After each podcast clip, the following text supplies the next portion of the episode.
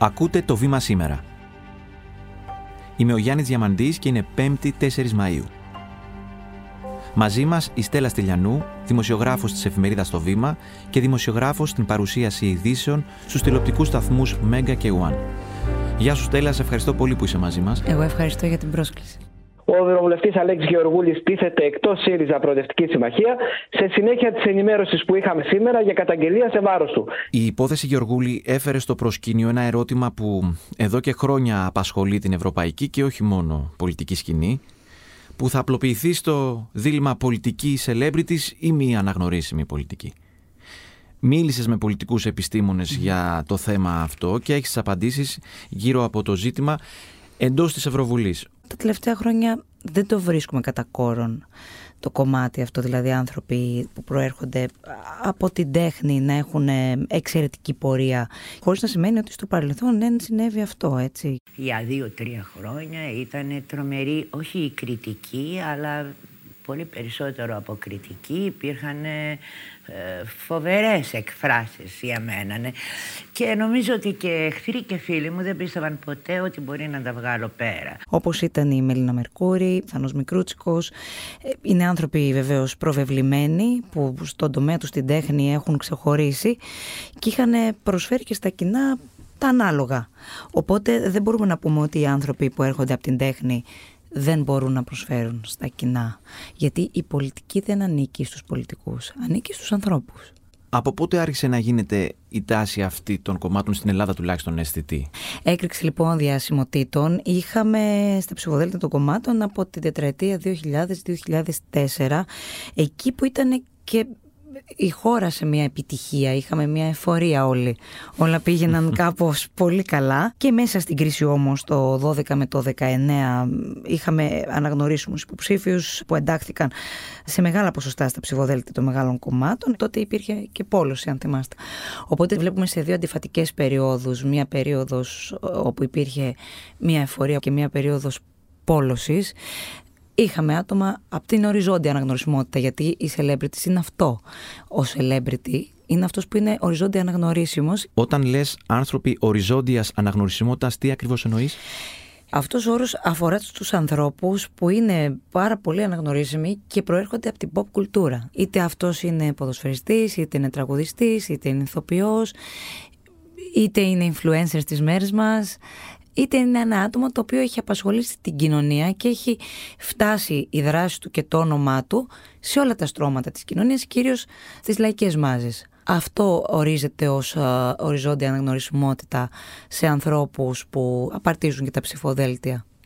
Μπορείς να μας διαφωτίσεις λίγο για το πώς επιλέγονται αυτά τα πρόσωπα, αν υπάρχει μέθοδος ως προς την επιλογή υποψηφίων που ακολουθούν τα κόμματα; Σε συζητήσεις που έχω κάνει με καθηγητές πανεπιστημίου για αυτό το κομμάτι και κατά πόσον θα έπρεπε να υπάρχουν κριτήρια σε σχέση με την επιλογή των προσώπων που θα παρτίζουν ψηφοδέλτια, θα έπρεπε ενδεχομένως να υπάρχουν κάποια άτυπα κριτήρια των ανθρώπων που απαρτίζουν τα ψηφοδέλτια, γιατί δεν μπορεί το άτομο από τη μία μέρα στην άλλη που έχει εντελώς διαφορετική ζωή να μπορέσει να μπει σε μια διαφορετική καθημερινότητα, να πηγαίνει στη Βουλή, να διαβάζει νομοσχέδια, να μπορεί να τοποθετείται. Είναι ένας άλλος κόσμος. Αυτό λένε και οι πανεπιστημιακοί. Οπότε ενδεχομένως τα κόμματα να πρέπει να αναθεωρήσουν λίγο τον τρόπο που επιλέγουν τα άτομα, γιατί δεν είναι μόνο το να μαζέψουν ε, το σωστό αριθμό ψήφων, αλλά να μπορούν για αυτά τα άτομα να προσφέρουν στον κόσμο που τους έχει επιλέξει, γιατί είναι εκπρόσωποι του λαού. Μπορούμε να μιλήσουμε για τάσεις στην Ελλάδα και σε άλλες ευρωπαϊκές χώρες για το εάν τελικά προτιμούνται περισσότερο άνθρωποι αναγνωρίσιμοι, celebrity όπως λέμε, ή άνθρωποι πιο παραδοσιακών επαγγελμάτων και χώρων. Στην Ευρώπη αυτή τη στιγμή στην Ευρωβουλή, δηλαδή από το 2019, βλέπουμε μια τάση η οποία διαφέρει από αυτήν που ενδεχομένως έχουμε στην Ελλάδα. Δηλαδή η σύνθεση είναι λίγο διαφορετική. Θα σου αναφέρω παράδειγμα ότι στη Γαλλία ε, με 79 ευρωβουλευτές το 50% είναι νομικοί ή πολιτικοί επιστήμονες, το 30% είναι γιατροί ή οικονομολόγοι. Υπάρχει ένας σύμβουλος επικοινωνίας, ένας ειδικός στη διαχείριση γεωργικής εκμετάλλευσης, ένα παράξενο επάγγελμα, αλλά βλέπουμε ότι ενδεχομένως να έχει μεγαλύτερη επαφή ενδεχομένως για τα προβλήματα που αντιμετωπίζουν οι γεωργοί ή οι χτινοτρόφοι. Αυτό συμβαίνει στη Γαλλία. Στη Γερμανία με 96 ευρωβουλευτές, οι είναι νομικοί και πολιτικοί επιστήμονες επίσης. Έχουμε ένα 20% που είναι γιατροί και μετά έχουμε και άλλα επαγγέλματα όπως αρχιτέκτονες, υπάλληλοι τράπεζας. Έχουμε ένα αρτοπιό, ένα καθηγητή Ευαγγελικής Θεολογίας. Βλέπουμε ένα περίεργο κράμα εδώ.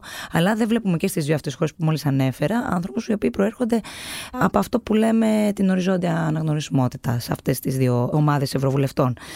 Τώρα, πάμε να σου πω για την Ισπανία. Πάνω από το 60% των ε, Ισπανών Ευρωβουλευτών είναι νομικοί. Το 30% υπολογίζεται σε πολιτικούς επιστήμονες. Έχουμε επαγγέλματα όπως διατροφολόγοι, διπλωματούχοι κοινωνικής εργασίας και έχουμε και φιλόλογους. Επιστρέφουμε σε 30 δευτερόλεπτα μετά το μήνυμα που ακολουθεί. Το βήμα που εμπιστεύεσαι. Καθημερινά στην οθόνη σου. Έγκυρες ειδήσεις από αξιόπιστες πηγές πολιτικές αναλύσεις και γνώμες από δυνατές υπογραφές. Διπλωματία και διεθνές περιβάλλον. Πολιτισμός του σήμερα και τάσεις του αύριο. Οικονομία και ανάπτυξη. Podcasts που εξηγούν τις ειδήσεις. Νέες εποχές με τεχνολογία και επιστήμη. Το βήμα.gr. Το δικό σου βήμα κάθε μέρα. Το 60% των Ιταλών Ευρωβουλευτών είναι νομικοί και πολιτικοί επιστήμονες. Ε, Ένας στους πέντε είναι οικονομολόγος. Ενώ εμφανίζονται και άλλα επαγγέλματα όπως επιχειρηματίες ε, και έχει και έναν πρώην ποδοσφαιριστή στην ε, Ιταλία. Να σου αναφέρω επίσης την Αυστρία και τη Δανία. Η Αυστρία έχει 19 ευρωβουλευτές, επίσης το 50% έχει ασχοληθεί με τα οικονομικά και έχουμε πολιτικούς επιστήμονες και έχουμε ανθρώπους από τη γεωπονία, την επικοινωνία και τη διοίκηση επιχειρήσεων. Και στη Δανία έχουμε πάνω από το 50% ανθρώπους που έρχονται από την ε, δικηγορική και πολιτική επιστήμονες και το 30% των δανών ευρωβουλευτών ασχολούνται με τα οικονομικά. Στην Ελλάδα; Στην Ελλάδα έχουμε ένα κράμα πάλι ευρωβουλευτών. Έχουμε τρεις πολιτικούς μηχανικούς και μια αρχιτέκτονα και πολιτικό μηχανικό. Επίσης τρεις νομικούς. Έχουμε ένα ηθοποιό, ένα πρώην ποδοσφαιριστή. Έχουμε δύο δημοσιογράφους, Νομίζω αυτά είναι τα επαγγέλματα τα οποία απαρτίζουν τους ε, ευρωβουλευτές μας. Ένα γενικό πρώτο συμπέρασμα είναι λοιπόν ότι η Ευρωβουλή κρατείται από νομικούς και πολιτικούς mm. επιστήμονες. Και αυτό αρχικά σε φέρνει σε ένα συμπέρασμα ότι εντάξει, λογικό είναι, είναι πολύ σχετικά επαγγέλματα. Όμως ναι. είναι κάτι που μου δίνει την πάσα γιατί αναφέρθηκε στην αρχή. Επειδή μιλάμε και για βουλή, άρα μιλάμε για ένα σώμα που αντιπροσωπεύει την κοινωνία. Μήπως φτάνουν κάποιοι σε συμπεράσματα απολυτότητας και σχεδόν ελιτισμού θα το πω όταν αρχίζουμε να χαρακτηρίζουμε εξορισμού αποτυχημένους ανθρώπους που δεν προέρχονται από αυτούς τους παραδοσιακούς κλάδους. Πάντως σε συζήτηση που είχαμε τον ε, κύριο Λάουδα που είναι καθηγητής Ευρωπαϊκής και Συγκριτικής Πολιτικής στο Πάντιο Πανεπιστήμιο σχετικά με αυτό το θέμα και το έχουμε καταγράψει στην εφημερίδα Το Βήμα δεν είναι απόλυτο αυτό άνθρωποι, όπως έχουμε πει, που προέρχονται από την τέχνη ή από ένα επάγγελμα το οποίο τους προσφέρει μια αναγνωρισιμότητα, δεν είναι απαραίτητο ότι θα αποτύχουν και βεβαίως οι άλλοι που δεν προέρχονται από αυτά τα επαγγέλματα θα επιτύχουν, γιατί έχουμε και τα αντίστροφα παραδείγματα. Και φυσικά αυτό δεν αφορά μόνο την Ευρωβουλή και τις ευρωεκλογές, αφορά κάθε χώρα και κάθε εκλογική διαδικασία. Κάθε εκλογική διαδικασία και σε κάθε περίπτωση που υπάρχουν άνθρωποι που παρτίζουν ένα ψηφοδέλτιο και αυτά τα ψηφοδέλτια θα πρέπει πραγματικά να ανταποκρίνονται στις ανάγκες της κοινωνίας.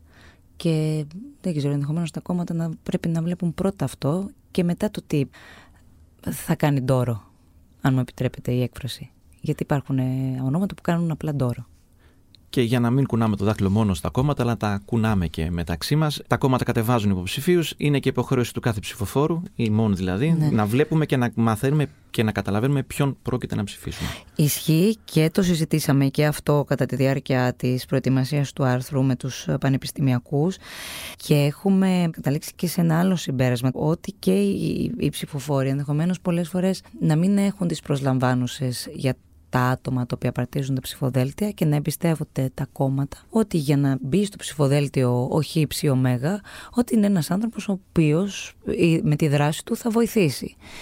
Και οπότε πάει κάπως για μια μερίδα του πληθυσμού χωρίς μελέτη πιο πριν για το ποιος είναι τι και γιατί είναι εκεί. Στέλλα Στυλιανού, σε ευχαριστούμε πολύ. Εγώ ευχαριστώ. Είμαι ο Γιάννης Διαμαντής και κάθε μέρα σας παρουσιάζουμε ένα θέμα με τη βοήθεια των δημοσιογράφων του Βήματος και έμπειρων αναλυτών. Ευχαριστούμε που μας ακούσατε. Ακολουθήστε το Βήμα σήμερα στο Spotify ή στα Apple Podcast για να μην χάνετε κανένα επεισόδιο. Το σημερινό επεισόδιο επιμελήθηκε η Κατερίνα Μπακογιάννη. Δημοσιογραφική παραγωγή Έλενα Κούση, Σωτηρία Δημητρίου.